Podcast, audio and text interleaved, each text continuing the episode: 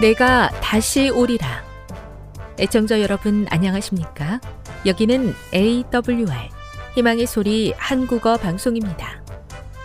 본 방송은 천국 복음을 온 세상에 전파하기 위해 제7일 안식일 예수 재림교회가 설립한 세계 방송망입니다. AWR 희망의 소리는 유럽, 라틴 아메리카, 아프리카, 러시아, 아시아의 방송망을 통해 전 세계에 복음을 전파하고 있습니다. AWR 아시아 희망의 소리 방송국은 한국어 방송을 매일 5시간씩 송출하고 있습니다. 희망의 소리 방송은 인터넷과 스마트폰을 통해서도 언제나 청취하실 수 있습니다. 들으실 수 있는 인터넷 주소는 awr.org입니다. 유튜브로는 awr 코리아로 검색하시면 됩니다. 이 시간 희망의 소리 한국어 방송과 함께 보람있고 유익한 시간 되시기 바랍니다. 내가 다시 오리라. 여기는 AWR 희망의 소리 한국어 방송입니다. 주파수 안내입니다. 괌에서 송출하는 우리 방송은 한국 표준시로 밤 9시에 9895kHz로 밤 11시에 9800kHz로 다음날 오전 6시에 9695kHz로 각각 1시간씩 방송하고 있습니다.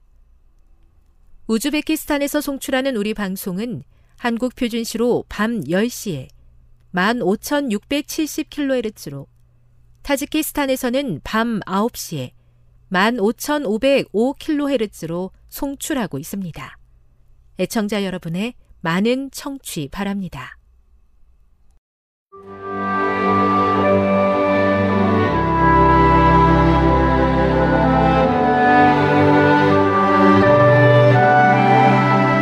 읽어주는 교과 첫째 날 8월 28일 일요일 부서진 떡과 부어진 포도즙 오즈월드 체인버스는 우리가 다른 사람들을 위해 부서진 떡과 부어진 포도즙이 되어야 한다고 말했다.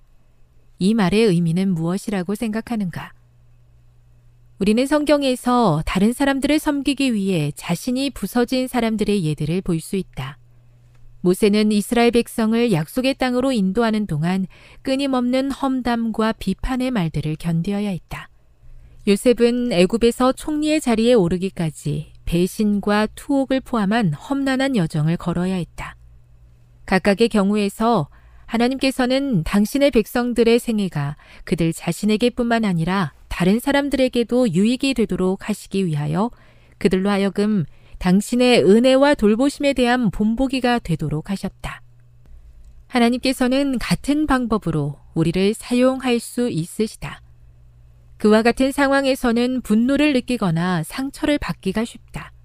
하지만 어제 살펴보았듯이 온유함은 성내지 않고 인내로서 이러한 것들을 견디도록 부여하신 하나님의 능력이다. 에스겔 24장 15에서 27절을 읽어보라. 어떤 일이 일어나고 있는가? 에스겔이 이와 같은 시련을 통과해야 했던 이유는 무엇인가? 에스겔 24장 24절에서 하나님께서 말씀하신다. 이같이 에스겔이 너희에게 표징이 되리니 그가 행한 대로 너희가 다 행할지라. 이 일이 이루어지면 내가 주 여호와인 줄을 너희가 알리라 하라 하셨느니라. 이스라엘 백성들은 에스겔의 생애 속에 상징된 예언의 성취와 그가 마주해야 했던 고난을 경험함으로써 하나님이 권능의 여호와시라는 사실을 확신하게 될 것이었다. 부서짐의 자리에 서게 되는 우리의 경험을 통해 얼마나 많은 사람들이 권능의 주님을 보게 될지 누가 알겠는가? 교훈입니다.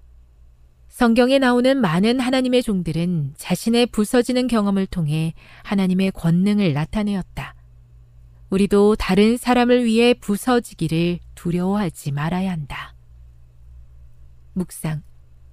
아내를 잃고도 슬퍼하지 말아야 했던 에스겔의 경험을 다시 한번 묵상해 보십시오. 어떤 교훈을 얻을 수 있습니까?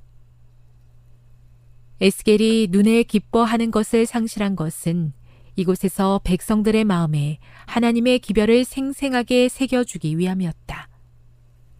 에스겔의 경험은 하나님을 섬기는 일에 종사하는 것이 고통과 재난에서 면제되는 것을 의미하지 않는다는 교훈을 강력하게 인식시킨다. 때때로 하나님의 사자들은 그리스도인의 활동에 적극적으로 종사하지 않는 자들보다 더 맹렬하게 공격을 받는 것처럼 보인다. 그러나 원수가 괴롭힐 때 하나님은 살아남는 자들을 정결케 하는 일에 그 무거운 슬픔을 유익한 것으로 전환시키기를 기뻐한다. 재림교회 성경주석 8권 259, 260 적용 부서지는 경험을 해본 적이 있습니까? 그 경험을 통해 어떤 교훈을 얻었으며 그 경험이 다른 사람들을 돕기 위해 하나님으로부터 어떻게 쓰임 받을 수 있을까요? 영감의 교훈입니다. 부서지는 경험이 필요함.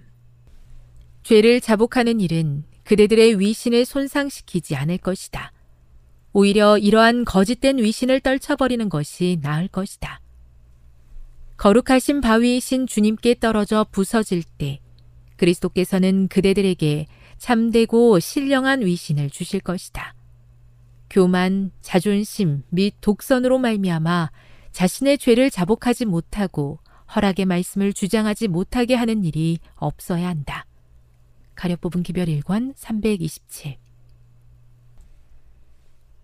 삶의 고난 가운데서 하나님을 만나고 그 경험을 통해 같은 어려움 가운데 있는 누군가를 도울 수 있다면 그 또한 은혜의 시간임을 깨닫습니다.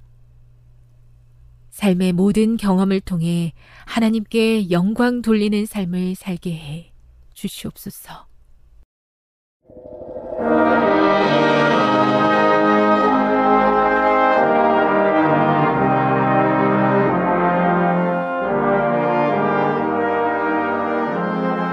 희망의 소리 청취자 여러분, 주 안에서 평안하셨습니까? 방송을 통해 여러분들을 만나게 되어 기쁘게 생각합니다. 저는 박용범 목사입니다. 이 시간 하나님의 은혜가 우리 모두에게 함께 하시기를 바랍니다. 이 시간에는 백성들이 왕을 구하는 과정 속에서도 드러난 하나님의 품성이란 제목으로 함께 은혜를 나누고자 합니다. 백성들이 왕을 구하는 과정 속에서도 드러난 하나님의 품성이란 제목입니다. 본문은 사무엘상 8장 1절로 22절입니다. 사무엘상 8장 1절로 22절입니다. 사무엘이 늙음에 그 아들들로 이스라엘 사사를 삼으니 장자의 이름은 요엘이요 차자의 이름은 아비아라 그들이 부엘세바에서 사사가 되니라 그 아들들이 그 아비의 행위를 따르지 아니하고 이를 따라서 뇌물을 취하고 판결을 굽게 하니라. 이스라엘 모든 장로가 모여 라마에 있는 사무엘에게 나아가서 그에게 이르되 보소서 당신은 늙고 당신의 아들들은 당신의 행위를 따르지 아니하니 열방과 같이 우리에게 왕을 세워 우리를 다스리게 하소서 한지라. 우리에게 왕을 주어 우리를 다스리게 하라 한 그것을 사무엘이 기뻐하지 아니하여 여호와께 기도하매 여호와께서 사무엘에게 이르시되 백성이 뇌게 한 말을 다 들으라. 그들이 너를 버림이 아니요 나를 버려 자기들의 왕이 되지 못하게 함이니라. 내가 그들을 애굽에서 인도하여 낸 날부터 오늘날까지 그들이 모든 행사로 나를 버리고 다른 신들을 섬김같이 내게도 그리하는도다. 그러므로 그들의 말을 듣되 너는 그들에게 엄히 경계하고 그들을 다스릴 왕의 제도를 알게 하라. 사멜이 왕을 구하는 백성에게 여호와의 모든 말씀을 일러 가로되 너희를 다스릴 왕의 제도가 이러하니라.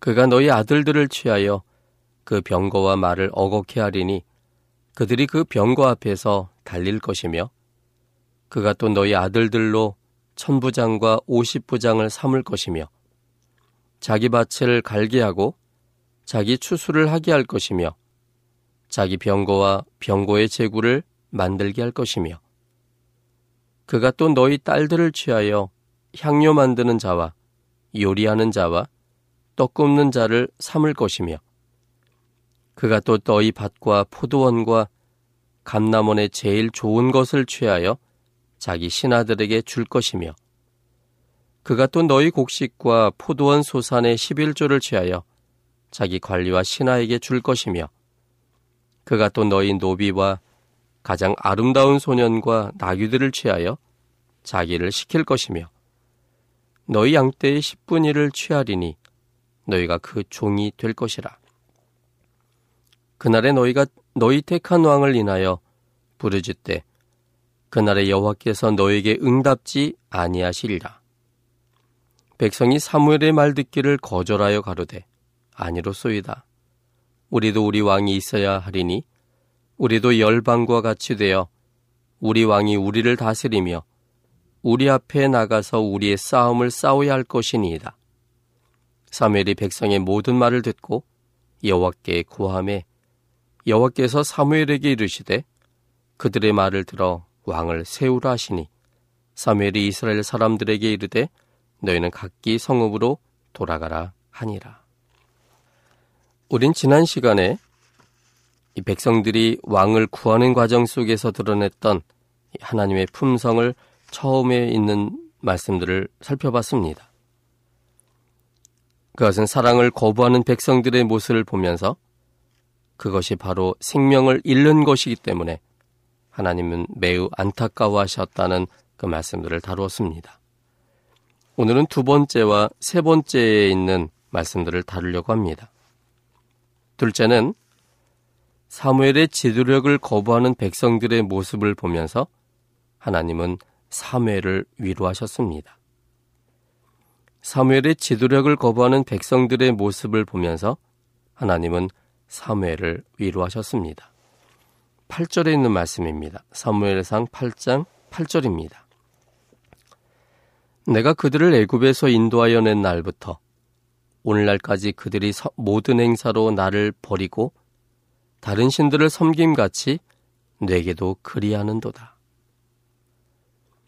이스라엘 백성들이 사무엘과 두 아들들의 지도력을 거부하고 이방 나라처럼 왕을 원했을 때 사무엘의 마음은 기쁘지 않았습니다. 6절에 보면 우리에게 왕을 주어 우리를 다스리게 하라 한 그것을 사무엘이 기뻐하지 아니하여 여호와께 기도했다라고 기록하고 있습니다. 사실 이 표현은 매우 점잖게 기록한 것이고 속내는 매우 않고 불쾌했을 것입니다. 사람들이 갖고 있는 기본적인 욕구 중에 인정받고자 하는 욕구가 있습니다. 내가 사람들에게 필요한 존재이고 내 의견이 다른 사람들에게 영향을 끼치고 있다고 느낄 때 사람들은 편안하고 행복하게 느끼는 그런 욕구입니다. 어린 나이에 성전에서 살았고 평생을 선지자 겸 사사로서 살아온 사무엘에게 이스라엘의 모든 장로들이 당신은 이제 늙었고 당신의 아들들은 당신의 행위를 따르지 아니하니 우리에게 왕을 세워 우리를 다스리게 해달라고 요구했을 때 사무엘은 큰 상실감으로 인해서 죽고 싶은 심정이었을 것입니다.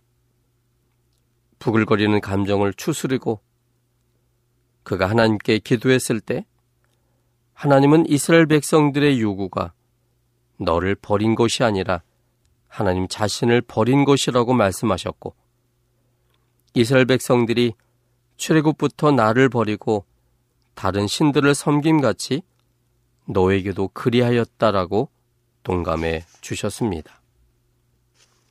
하나님은 하나님의 사랑을 거부한 이스라엘 백성들에 대한 안타까움으로 정신이 혼미할 수 있는 상황에서도 같은 거부를 당한 사무엘의 마음을 놓치지 않는 자상한 하나님이셨습니다. 이스라엘에 의해 거절당하는 아픔을 가지신 하나님께서 사무엘과 동일한 좌절의 느낌임을 사무엘에게 말씀하시므로 하나님은 사무엘과 동일 선상에 놓으셨습니다. 하나님의 사랑의 눈에는 놓쳐지는 사람은 없습니다.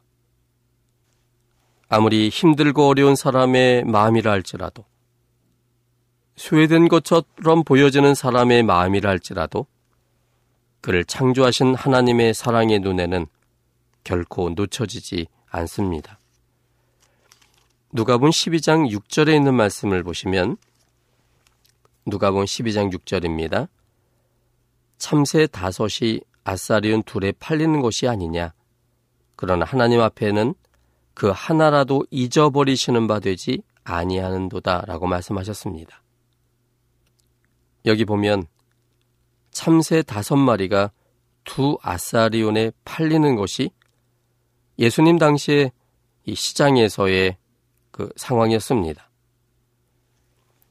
그런데 이 아사리온과 또 이 참새에 대한 이야기가 마태음 10장 29절에도 나오는데 여기에는 약간 셈법이 다르게 나옵니다.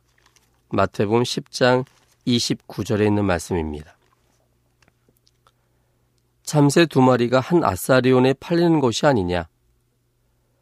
여기 마태복음의 기록에 의하면 그 당시 예수님 당시의 시장에서의 시세는 참새 두 마리는 한 아사리온으로 살 수 있는 것이었습니다. 그렇다면 두 아사리온으로 살 수 있는 것은 참새 네 마리가 되어야 합니다.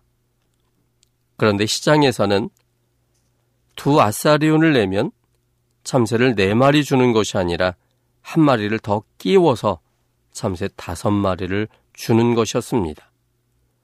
이것이 예수님 당시의 시장에서의 거래하는 모습이었습니다. 원래는 네 마리밖에 주지 않아도 되는데 시장 상인은 한 마리를 더 덤을 쳐서 주는 것입니다. 한 마리 참새는 덤으로 주는 것이어서 정식 숫자에도 들지 않는 그런 참새였습니다. 근데 보통 덤으로 주는 참새는 좋은 것으로 주지 않습니다. 정식 수에 드는 참새와 달리 약간 떨어지는 상태가 좋지 않은 것을 그저 덤으로 끼워줌으로 사는 사람에게 좀 더 풍족함을 느끼게 하기 위한 속임수와 같은 것입니다. 사실 덤으로 받는 사람도 덤으로 받는 그런 물건들 혹은 생명체가 좋을 것이라고 기대하지도 않습니다. 그저 인심 쓰듯 서로 주고받는 그저 부담 없는 하나의 것으로 생각하기 때문에 그것은 별로 사람들의 눈에 들지 않는 그러한 것들이 대부분입니다. 그런데 예수님의 눈에는 덤으로 팔려가는 그 한 마리의 참새를 놓치지 않고 있음을 보여주고 있습니다. 사람들에게 소외되어지는 인정받지 못하는 그 한 마리의 덤으로 팔려가는 참새. 그러나 사랑의 하나님의 눈에는 놓쳐지지 않는 참새였습니다. 또한 출애굽기 23장 12절에 있는 말씀입니다. 출애굽기 23장 12절입니다. 너는 6일 동안에 뇌 일을 하고 제 7일에는 쉬라. 뇌 소와 나귀가 쉴 것이며 뇌 계집종의 자식과 나그네가 숨을 돌리리라. 말씀 속에서 하나님은 이 제7일의 안식일의 쉼이 누구에게 필요한 건가를 가르쳐 주고 있습니다. 여기에 보면 여기 표현된 사람들은 다 소외된 사람들입니다. 소, 나귀, 계집종, 또 계집종의 자식, 그리고 나그네입니다. 하나님은 이를 위해 태어난 것 같은 짐승, 소나 나귀에 대해서도 배려하심으로 일곱 번째 날에는 쉬게 할 것을 명하고 있습니다. 계집종, 그 당시의 계집종은 사람의 수에도 치지 못하는 그런 존재였습니다. 그런데 이 본문은 계집종뿐만 아니라 그 계집종이 낳은 자식에 대해 언급하고 있습니다.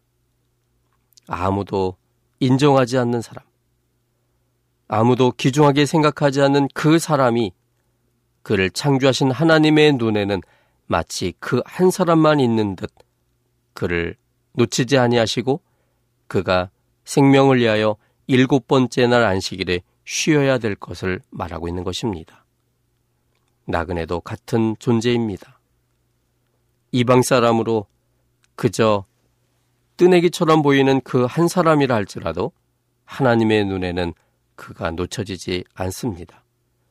그도 일곱 번째 날 안식일에 생명의 숨을 돌려야만 되는 소중한 존재로 보고 계신 것입니다. 또 민수기 27장 7절에 보면 여기에 슬로보아스의 다섯 딸들에 대한 이야기가 나옵니다. 민수기 27장 7절 슬로보아 딸들의 말이 오르니 너는 반드시 그들의 아비의 형제 중에서 그들에게 기업을 주어 얻게 하되 그 아비의 기업으로 그들에게 돌릴지니라.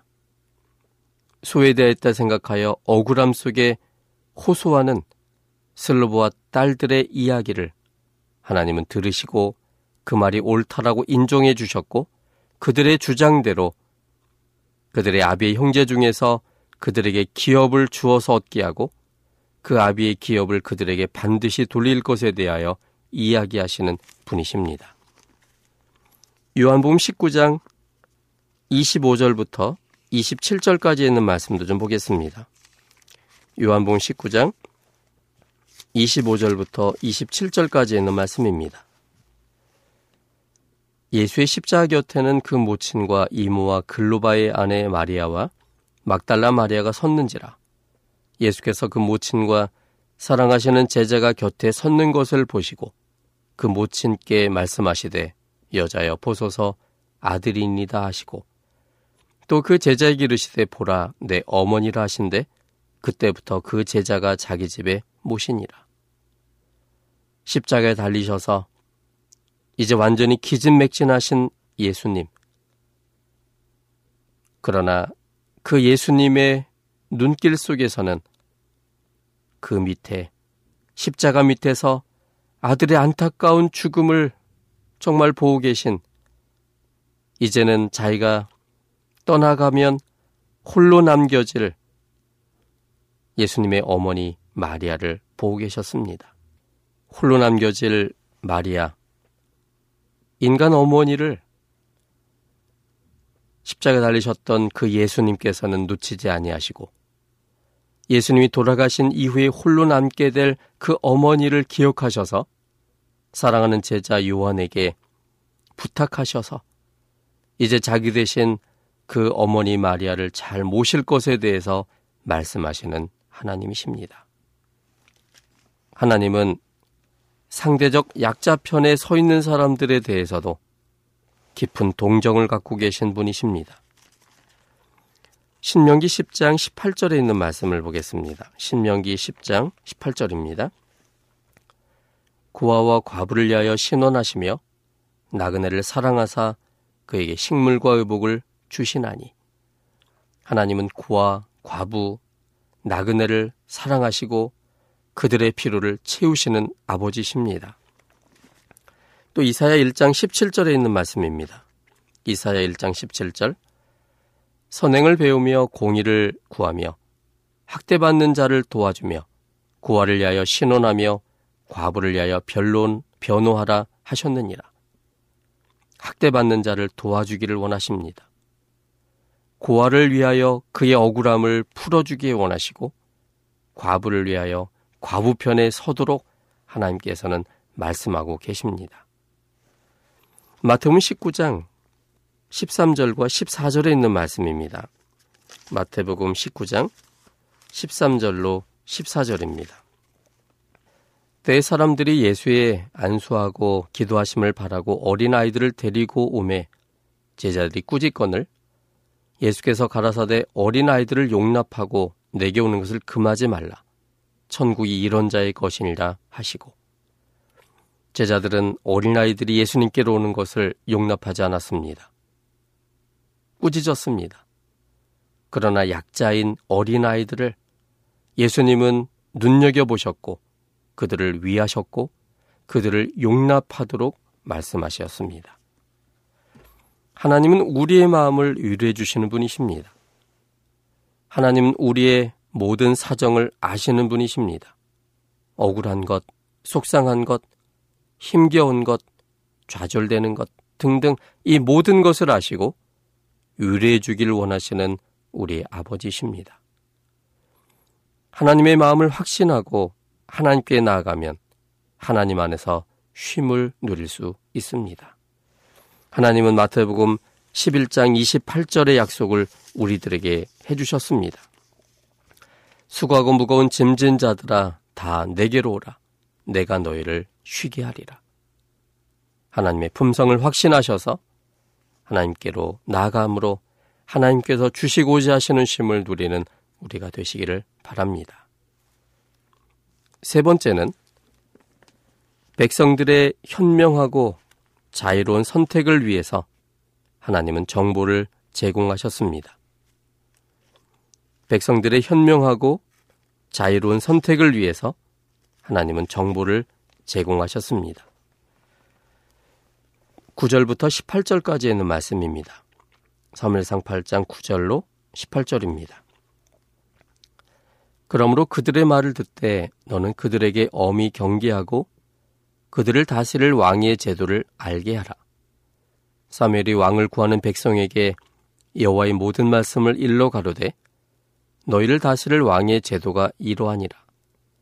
그가 너희 아들들을 취하여 그 병거와 말을 어겁게 하리니 그들이 그 병거 앞에서 달릴 것이며 그가 또 너희 아들들로 천부장과 오십부장을 삼을 것이며 자기 밭을 갈게 하고 자기 추수를 하게 할 것이며 자기 병거와 병거의 재구를 만들게 할 것이며 그가 또 너희 딸들을 취하여 향료 만드는 자와 요리하는 자와 떡 굽는 자를 삼을 것이며 그가 또 너희 밭과 포도원과 감남원의 제일 좋은 것을 취하여 자기 신하들에게 줄 것이며 그가 또 너희 곡식과 포도원 소산의 11조를 취하여 자기 관리와 신하에게 줄 것이며 그가 또 너희 노비와 가장 아름다운 소년과 나귀들을 취하여 자기를 시킬 것이며 너희 양떼의 10분 1을 취하리니 너희가 그 종이 될 것이라. 그날에 너희가 너희 택한 왕을 인하여 부르짖되 그날에 여호와께서 너에게 응답지 아니하시리라. 하나님은 구절에서 그들의 말을 듣되 즉 그들의 요구를 받아들이되 그들의 현명한 선택을 돕기 위해서 왕의 제도를 알게 하도록 말씀하셨습니다. 그런데 18절의 말씀은 무슨 뜻일까요? 그날에 너희가 너희 택한 왕을 인하여 부르짖되 그날에 여호와께서 너에게 응답지 아니하시리라. 이 18절의 진실은 무엇일까요? 이것을 글자대로 본다면 마치 하나님께서 이스라엘 백성들의 선택을 마지못해 인정하시지만 너희가 택한 왕에 대한 호소를 하나님께 한다 할지라도 너희의 기도에 응답하지 않겠다는 것처럼 볼수 있는 구절입니다. 하나님께서 백성들의 선택에 대한 앙금을 풀지 않고 꽁하고 있어서 후에는 잘못된 결과가 될 때 복수하는 듯한 표현처럼 보여집니다. 그런데 이것을 하나님의 품성 속에서 생각해 보면 이스라엘 백성들의 선택으로 세워진 왕이 폭정을 해서 백성들이 힘들어져서 이제는 고통 속에서 하나님께 기도한다면 하나님은 그들의 기도를 들어주고 싶어 하십니다. 그러나 왕의 마음을 하나님께서 강제하실 수가 없으셔서 그의 마음에 선지자나 기별자들로서 호소하시지만 권력에 취해버린 왕은 그 말들을 무시하고 심지어는 죽여버리기도 합니다. 이런 상태라 할지라도 하나님은 그 포악한 왕을 사랑하셔서 그의 선택을 하나님 자신의 책임으로 돌려 하나님께서 백성들의 기도를 들어주지 않아서 왕이 바뀌져, 바뀌어지지 않은 것처럼 표현하는 언제나 한결같은 절대적 사랑의 하나님의 하나님다운 표현법입니다. 모든 예측 가능한 일들을 사무엘을 통해 소상히 제시했지만 이스라엘 백성들은 일제히 사무엘의 말 듣기를 거부했고 계속하여 그들은 왕을 세워달라고 요청하였습니다. 그 왕이 자기들을 다스리고 우리 앞에 나가서 싸움도 할 것을 기대하였습니다. 그런데 이것은 하나님의 지도력을 거부하는 행위였습니다. 그것은 하나님 중심이 아니라 사람 중심, 그리고 나 중심으로 살겠다는 선언이었습니다. 그들이 생각을 바꾸기에는 그들의 믿음 없음이 너무나 강하였기에 하나님은 그들의 선택을 인정하실 수밖에 없으셨습니다. 그것이 사무엘상 8장 22절입니다. 여호와께서 사무엘에게 이르시되 그들의 말을 들어 왕을 세우라 하시니였습니다. 진정한 사랑 안에는 선택의 자유가 보장됩니다. 비록 그 선택이 매우 심각한 결과가 이르러 오는 것이라 할지라도 사랑은 강제할 수가 없습니다. 실패할 선택을 인정하실 수밖에 없는 하나님의 안타까움을 느껴야만 합니다. 하나님은 백성들의 선택에 인정하고는 방치하시는 분이 아니라 고통받는 그 백성들과 함께 계셔서 그들의 고통 속에서도 용기를 얻고 하나님께로 다시 돌아오기를 기다리시는 하나님이십니다. 광야 생활 중 가난 변경에서 하나님을 신뢰하는데 또 실패했던 이스라엘 족속들은 12명의 정탐꾼을 가난에 보냈습니다. 10명의 부정적인 보고에 낙담된 이스라엘 백성들은 모세를 돌로 쳐 죽이고 애굽으로 다시 돌아가고자 했습니다. 그들의 마음에는 가난에 가서 죽느니 애굽에서 노예로 살다가 죽었었거나 광야에서 죽는 것이 낫겠다는 것이었습니다. 그때 그 상황이 민수기 14장 2절로 3절에 기록되어 있습니다. 이스라엘 자손이 다 모세와 론을 원망하며 온 회중이 그들에게 이르되 우리가 애굽 땅에서 죽었거나 이 광야에서 죽었다면 좋았을 것을 어찌하여 여호와가 우리를 그 땅으로 인도하여 칼에 망하게 하려 하는고 우리 처자가 사로잡히리니 애굽으로 돌아가는 것이 낫지 아니하랴. 그들은 하나님을 불신했고 모세도 불신했습니다. 그들의 부정적 생각에 대하여 여우수와 갈렙이 반대 입장을 견지했지만 그들의 마음을 바꿀 수가 없었습니다. 시간이 더 주어진다 할지라도 그들의 부정적 선택은 절대로 바뀔 수가 없게 되었습니다. 그때 하나님은 그들의 돌이키지 않을 선택에 대하여 인정할 수밖에 없으셨습니다. 그래서 민수기 14장 27절부터 35절에는 그 말씀들을 다루고 있습니다. 나를 원망하는 약한 회중을 내가 어느 때까지 참으랴. 이스라엘 자손이 나를 향하여 원망하는 바 그 원망하는 말을 내가 들었노라. 그들에게 이르기를 여호와의 말씀에 나의 삶을 가리켜 맹세하노라. 너희 말이 내 귀에 들린 대로 내가 너에게 행하리니 너희 시체가 이 광야에 엎드러질 것이라. 너 20세 이상으로 계수함을 받은 자, 곧 나를 원망한 자의 전부가 여분의 아들 갈렙과 눈의 아들 여우수와 외에는 내가 맹세하여 너희로 거하게 하리라 한 땅에 결단코 들어가지 못하리라. 너희가 사로잡히겠다고 말하던 너희의 유아들은 내가 인도하여 드리리니 그들은 너희가 싫어하던 땅을 보려니와 너희 시체는 이 광야에 엎드러질 것이요.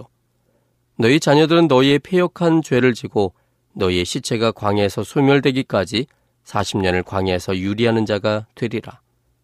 너희가 그 땅을 탐지한 날 수 40일의 하루를 1년으로 환산하여 그 40년간 너희가 너희의 죄악을 질지니 너희가 나의 실어버림을 알리라 하셨다라. 나 여호와가 말할거니와 모여 나를 거역하는 이 악한 온 회중에게 내가 단정코 이같이 행하리니 그들이 이 광야에서 소멸되어 거기서 죽으리라. 이렇게 그들의 선택대로 인정하신 하나님이셨지만 하나님은 광야 속에 방황하는 이스라엘 백성들과 언제나 함께 계셨습니다. 이 사건에 이어지는 민수기 15장에서는 제사의 방법을 설명하시고 또 민수기 19장에서는 부정하게 된 자를 어떻게 정결케 하는지에 대한 방법을 제시하셨습니다. 이미 광야에서 죽기로 결정났지만 하나님은 그들의 죄가 용서받아서 구원받고 질병으로 인해 고통당할까봐 정결의식을 거행하도록 말씀하시는 사랑의 아버지이십니다. 하나님은 지금도 우리의 선택을 인정하십니다. 뿐만 아니라 그 선택에 대한 책임도 지십니다. 언제나 사랑이신 하나님을 신뢰할 때 하나님의 뜻에 순종하는 사람이 됩니다. 하나님의 깊은 속마음을 아시기를 바랍니다. 백성들이 하나님을 거부하고 왕을 선택하는 과정에서도 하나님의 품성은 드러나셨습니다. 그것은 사랑이었습니다.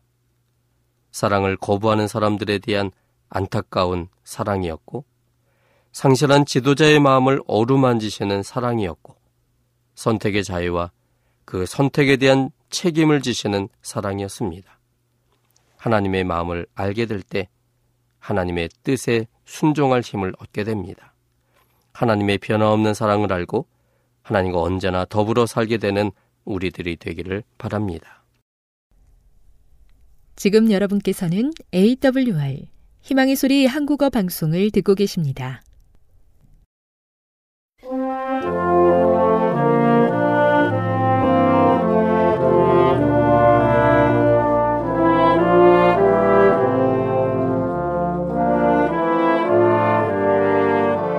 애청자 여러분 한 주 동안 안녕하셨습니까?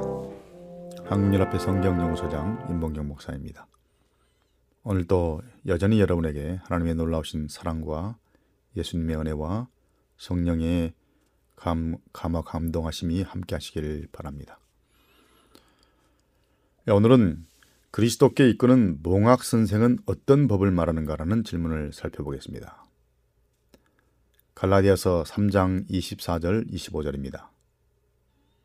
이같이 율법이 우리를 그리스도께로 인도하는 몽학 선생이 되어 우리로 하여금 믿음으로 말미암아 의롭담을 얻게 하려 함니라. 믿음이 온 후로는 우리가 몽학 선생 아래 있지 아니하도다라고 말했습니다. 갈라디아서 3장 24절에서 바울이 율법을 몽학 선생으로 말하는데요. 그것은 무엇을 의미하는가? 그것은 율법의 본질에 대해서 뭐라 말하는가? 그리스도를 믿는 믿음이 그리스도인들을 영적으로 성숙하게 했으므로 그리스도인들에게 율법은 폐지되었는가 등등의 질문입니다. 먼저 여기서 율법이라는 말은 무슨 의미를 갖고 있을까요? 예, 율법이란 말은 십계명 같은 특정한 명령 체계를 가리킨, 가리킨다고 보는 것도 타당하지만 사실 그 이상의 의미를 갖기도 합니다. 에, 율법에 해당하는 헬라 단어가 노모스인데요. 그 노모스와 또 그에 관련된 해당하는 히브리어 단어 토라는 사법적인 것에만 국한되지는 않습니다. 히브리어로 토라는 일반적으로 어떤 도덕적인 교훈 전체를 의미합니다. 문맥에 비추어 토라가 구체적으로 명백한 명령이나 계명을 가르치지 않으면 이런 전반적인 도덕적인 교훈이란 의미로 볼 수도 있다는 말입니다.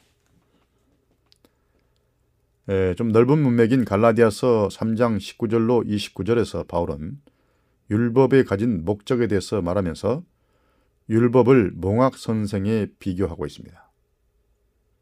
어떤 율법, 율법의 한 측면을 말하고 있는 것이죠. 여기서 말하는 몽학 선생의 율법 전체의 기능을 다 말하는 것은 아니고 어떤 일면을 말하고 있는 것이죠. 3장 22절에서 그는 모든 것이 죄에 둘러싸여 갇혀서 구원이 필요하다고 말하는데 그것이 바로 율법이란 말이 이 장면에 나타난 문맥입니다. 인간이 모든 걸로 막 둘러싸여 가지고 이제 거기서 해방될 기미가 안 보이는 거죠. 그런데 율법이라는 것이 와서 그를 인도해 낸다, 끌어낸다, 끌어내서 누구에게 데려간다 이런 문맥이라는 것이죠. 그러나 율법은 그 율법 자체가 진정한 구원을 이루지는 못한다는 것입니다. 그 대신 그 율법은 죄인의 그 상태를 드러내고 구원을 실제로 만드시는 분을 가리키는 역할을 합니다. 그분을 믿는 믿음이 구원의 필수적이라는 것입니다. 사람들은 몽학 선생을 부정적인 의미로만 이해하곤 합니다. 예컨대 예, 몽학 선생은 종종 엄격한 훈련사였으며 따라서 예, 몽학 선생의 보호 아래 있는 자들은 그의 감독에서 자유로워질 날을 바랐다. 율법은 우리의 죄를 보여줌으로써 그리스, 우리를 그리스도께 데려다준 몽학 선생이다. 그러므로 율법은 대단히 부정적으로 예, 보는 견해입니다. 뭐 틀린 말은 아닙니다만은 이것이 율법의 전반적인 기능은 아니라는 것이죠. 몽학 선생에 해당하는 헬라어가 파이다 고고스입니다. 파이다 고고스. 헬라 문헌에서 이 말은 어린아이에게 어떻게 행동해야 할지를 가르치는 개인 가정교사를 가르치는 말로 사용되었습니다. 당시 역사적으로 문헌적으로 가정교사. 가정교사는 어떤 사람입니까?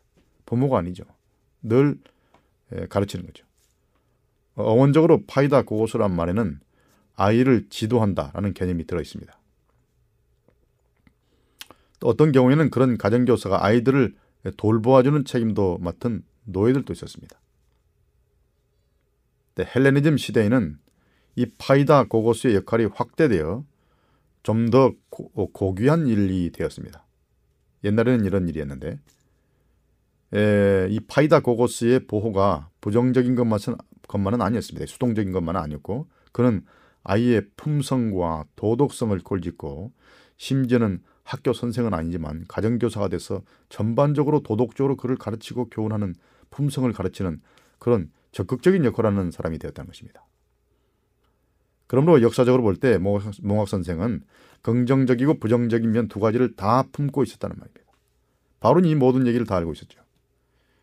이런 전반적인 예, 포괄적인 의미를 염두에 두고 몽학 선생이라는 말이 나오는 갈라디아서의 더 큰 문맥을 보면 믿음으로 말미암는 의라는 주제가 갈라디아서 전체에 걸쳐 논의되는 쟁점인데요. 그런 문맥에서 살펴봐야 됩니다. 죄인이 어떻게 의롭게 될 수 있는가가 질문입니다.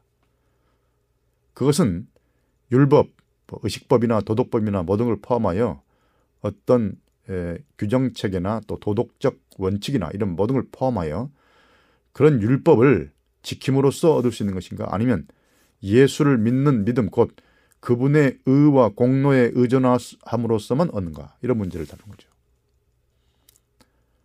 예, 로마서 3장 4장 3절에서 바울은 아브라함이 하나님을 믿으니 그것이 그에게 의로 간주되었다고 명백하게 말하고 있습니다. 믿음이 의에 이르게 하는 열쇠라는 거죠. 그러나 그 의는 하나님께서 예수 그리스도를 믿는 자들에게 부여하시는 하나님의 속성이라는 겁니다. 하나님의 속성인 그 의를 받는 길은 믿음이라는 것이죠. 단순한 공식입니다. 의의 원천과 의의 그 본질을 규명하기 위해서 바울은 율법의 기능을 설명할 수밖에 없었습니다. 그러면 율법이라는 것은 무엇이냐? 율법은 필요 없는 것이냐? 율법은 폐지되는 것이냐? 아니라는 거죠. 갈라디아서 3장 21절에서 바울은 실질적인 문제에 초점을 맞추고 있습니다. 다시 말하면 여기서 말하는 율법이 의식법이냐 도덕법이냐 이런 것을 가르는 문제가 아니라 전체적으로 율법의 기능이 무엇인지를 말하고 있는 것이죠. 그런 율법이 하나님의 약속을 거스르지 않는다는 것을 얘기하고 있습니다. 과연 율법이 필요 없는 것이냐? 하나님의 약속과 유배되고 거스르는 것이냐? 아니라는 것이죠. 그가 이런 입장을 취하는 것은 율법을 반대한다는 비난을 피하기 위함입니다. 왜냐하면 율법은 폐지돼서는 안 되는 거거든요. 그런즉 율법이 무엇이냐라는 19절의 질문에 대해서 바울은 매우 통찰력 있는 통찰력을 가지고 그것이 생명을 줄 수 없다고 주장합니다. 또 그러나 그는 이렇게 역설합니다. 그러면 율법이 하나님의 약속들을 거스르느냐? 결코 그럴 수 없다. 만일 능히 살게 하는 율법을 주셨다면 의가 반드시 율법으로 말미암았으리라. 그러나 성경이 모든 것을 제 아래 가두셨으니 이는 예수 그리스도를 믿음으로 말미암은 약속을 믿는 자들에게 주려 합니다. 그는 율법도 폐지하지 않고 그러나 또 믿음도 강조하고 이 모든 것이 그리스도의 의, 의로 이끄는 어떤 수단으로 그런 기능을 하는 것으로 말하고 있는 것입니다. 그러므로 율법이 할 수 있는 것은 예수 그리스도를 믿는 믿음으로 인도하는 몽학 선생의 기능에 비교될 수 있다는 것입니다. 궁극적인 관점은 의에 이르는 것이고 그 사이에서 그걸 돕는 게 율법이라는 거죠. 율법은 반드시 있어야 되는 것이고 죄인에게 꼭 필요한 것이라는 것입니다. 율법을 무시해도 된다거나 그렇지 않으면 다시 율법의 정지하러 돌아가도 된다는 말은 아니죠. 그리스도를 받아들임으로써 우리는 율법에 순종할 능력을 받습니다. 그러므로 갈라디아서 3장 24절 25절은 율법이 폐지되었다는 주장을 지지하지는 않습니다.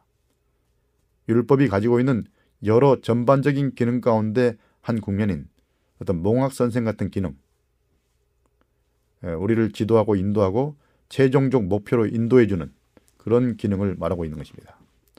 율법이 우리를 그리스도께 인도한다는 이해는 율법의 위상에 대해서 말하는 예수님의 가르침과도 조화됩니다. 마태복음 5장 17절에 따르면 예수께서 오신 것은 율법을 폐하기 위함이 아니라 이루기 위해서 왔다고 여러분 아시죠? 다시 말해서 그분은 의도된 율법의 목적과 기능 곧 예수 안에 체현된 하나님의 의를 가르키고 거기로 데려다주는 목적을 위해서 에, 에, 그 율법이 필요하다는 것입니다. 또 그 목적을 이루기 위해서 예수님이 오셨다는 말입니다. 갈라디아서에서 몽학 선생이 상징하는 율법은 도덕법과 의식법을 막론하고 모든 하나님의 율법을 포함하며 그 기능들은 철저하게 그리스도의 약속을 이루는 역할을 한다는 것이죠. 폐지냐 안 폐지냐 이것이 과연 어떤 법을 구체적으로 상징하냐 이런 것은 여기서 논란의 주제가 아닙니다. 여기서는 율법의 무용성이라는 게 폐지론을 말하는 게 아닙니다. 오히려 율법이 가지고 있는 기능성을 강조하여 말하고 있는 것입니다. 자, 그러면 이 정도 하고 다음 주제로 넘어가 보겠습니다. 예, 같이 연관된 질문인데요. 그리스도께서 십자가에서 율법을 폐하셨는가라는 질문입니다. 에베소서 2장 15절입니다. 그리스도께서 원수된 것 곧 의문에 속한 계명의 율법을 자기 육체로 폐하셨으니 이는 이 둘로 자기 안에서 한새 사람을 지어 확평하게 하시고 이렇게 말했습니다. 예, 이 질문에 답하기 위해서는 예배소서 전체 주제를 파악한 다음 본문의 전음 운맥에 비추어 이 사상의 흐름을 살펴보는 것이 도움이 될 것입니다. 자, 하나님께서 예수 그리스도의 삶과 죽음을 통해 그분의 뜻의 비밀을 나타내시다고 말하는 예배소서 1장 9절 10절에 예배소서 전체 주제가 잘 요약되어 있습니다. 자, 예배소서 1장 9절 10절이 예배소 전체 주제 요약인데요. 이렇게 말하고 있습니다. 그 뜻의 비밀을 우리에게 알리셨으니 곧 그 기쁘심을 따라 그리스도 안에서 때가 찬 경륜을 위하여 예정한 것이니 하늘에 있는 것이나 또 땅에 있는 것이 다 그리스도 안에서 통일되게 하려 하십니다. 하늘과 땅에 있는 만물이 그리스도 안에서 통일되는 것, 만물이 그리스도 안에서 화목하는 것이 하나님의 소원입니다. 이 서신은 이 통일의 요소들을 낱낱이 언급하면서 하나님과 인류 사이의 불통과 불화가 해결되고 악의 세력이 제거돼야 하며 사람들 사이에 존재하는 이간과 불목이 종식되어야 한다고 가르치고 있습니다. 이방인들이 이스라엘과 함께 유업을 이을 자가 되어 이 둘이 한 몸을 이루고 예수 그리스도 안에 나타난 약속을 함께 나누는 것이 복음에 계시된 비밀인 것입니다. 에베소서 2장 15절의 직접적인 문맥을 이루는 2장 11절에서 22절에 묘사된 이방인과 유대인의 연합을 위한 근거가 되는 하나님의 은혜를 칭송하고 있습니다. 예, 이 문단은 이방인들의 분리되고 절망적인 상태에 대한 생생한 묘사로 시작하고 있습니다. 한편으로 이방인들은 할례받은 유대인들에게 경멸을 받으며 무할례 당이라고 불렸고 다른 한편으론 그리스도 밖에 있었고 이스라엘 나라 밖의 사람이라 약속의 언약들에 대하여는 외인이요 세상에서 소망도 없고 하나님도 없는 자였다고 말하고 있습니다. 2장 11절로 12절입니다. 아, 이것은 잃어버림을 당한 자들의 모습을 상징하고 대표하는 것입니다. 하지만 13절에서 앞에 모든 것을 뒤바꾸는 그러나라는 말로 예, 대반전이 시작됐는데요. 개혁 한글판에는 그러나라는 말이 생략되어 있습니다. 원어로 보면 그러나라는 말이 있습니다. 그러나가 알리는 예, 대반전의 결과가 예배소서 2장 19절로 22절이 나옵니다. 이방인들은 더 이상 외인도 아니요 손도 아니요 오직 성도들과 동일한 시민이요 하나님의 권속인 것이라고 말합니다. 이제 그들이 속한 권속은 그리스도가 모퉁이 돌이 된 사도들과 선지자들의 터 위에 세워진 것입니다. 이 새로운 영적인 권속 또는 성전에서 놀랍게도 과거에는 하나님이 없던 자들이 하나님의 처소가 될 것이라고 말하고 있습니다. 어떻게 이런 일이 이루어질까요? 예배소 2장 13절로 18절이 그 길을 묘사합니다. 고대의 희생 제물의 피가 하나님의 임재인 성 임재 장소인 제단으로 옮겨진 것처럼 그리스도의 피에 힘입어 이방인들이 하나님의 백성에 가까워지고 유대인들과 더불어 하나님께 더 가까워졌다는 것입니다. 자, 14절의 중심 표제는 그리스도 우리의 화평입니다. 더 이상 이제는 우리와 그들이 아니라 그저 우리입니다. 그리스도의 화평은 유대인뿐 아니라 이방인들의 소유이기도 하다는 말이죠.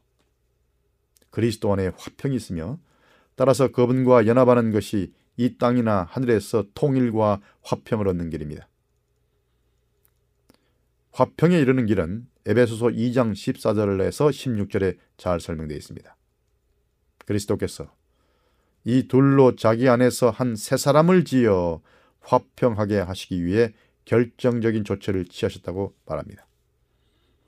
즉 원수된 것, 곧 의문에 속한 계명의 율법을 자기 육체로 폐하셨으니 이는 이들로 자기 안에서 한 세 사람을 지어 화평해 하시고 또 십자가로 이들을 한 몸으로 하나님과 화목하게 하려 하심이라.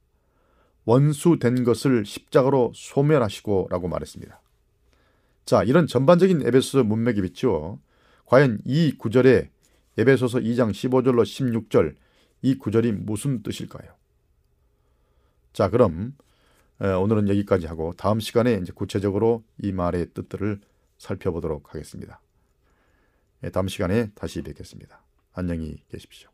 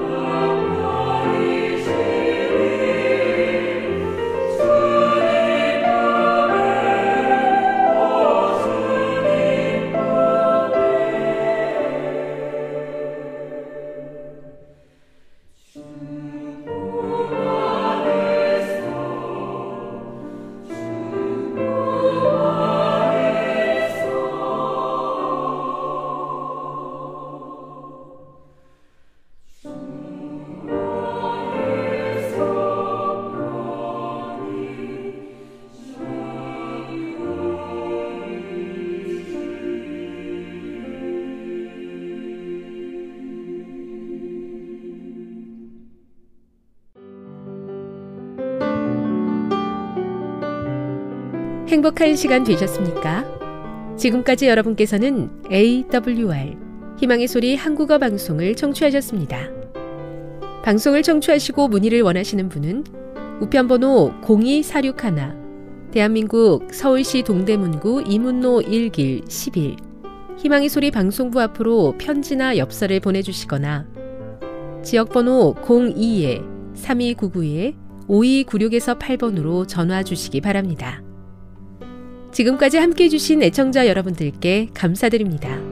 애청자 여러분, 다음 이 시간까지 하나님 안에서 늘 평안하십시오. 감사합니다. 내가 다시 오리라. 여기는 AWR 희망의 소리 한국어 방송입니다.